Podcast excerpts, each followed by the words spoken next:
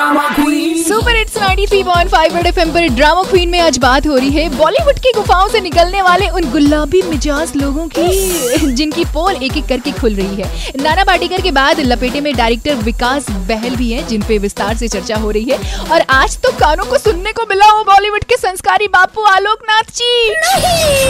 सच बता रही हूँ कि इतना सुनने के बाद विश्वास ऐसे डगमगाया है कि हर किसी को हम सस्पेक्ट की नज़र से ही देख रहे हैं। तो मैंने जोधपुर वालों से पूछा कि अगर बॉलीवुड के जो विलन से इन हराश करने वालों की सजा तय करी तो सजाएँ किस तरह की होंगी? जरा सुन लीजिए। हाय मैं महंग बोल रहा हूँ। बताओ मैं अगर गब्बर सजा देगा तो पहाड़ियों में लेकर जाएगा और हेमा मालिनी के सामने डांस कराएगा। बसंती आज कुत्ते तेरे सामने नाचेंगे। अच्छी बोल रहा हूँ। मेरे ख्याल से कांचा जो है सबसे पहले उनसे कमरे पर डांस कराएगा।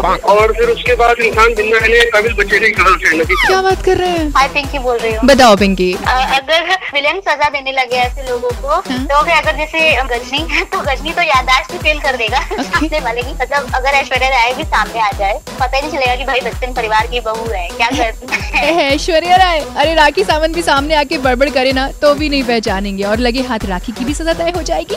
राखी सावंत को लोग पहचानने से इनकार कर दे इससे बड़ी सजा उनके लिए भला और क्या हो सकती है? अरे